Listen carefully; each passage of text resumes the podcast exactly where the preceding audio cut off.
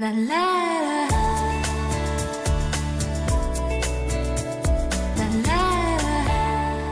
Hello, children.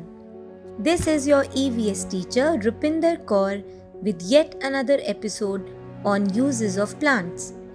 Dear children, can you imagine a world without plants? Wouldn't that be awful? The food chain begins with plant life.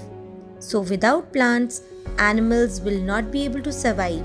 And we, human beings, what about us? We also depend on plants for almost everything.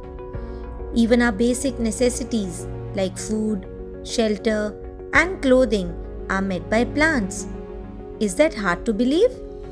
We eat different parts of plants. Cereal and pulses are seeds. Apple, mango, watermelon, and banana are fruits.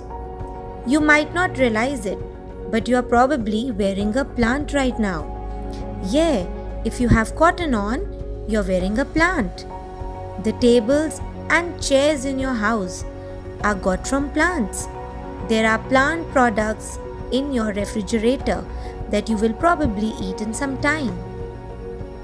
To prove just how much we use plants every day, let's do this.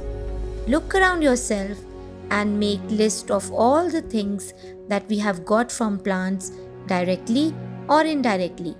And when we meet in the next class, we will discuss about it. Till then, bye bye.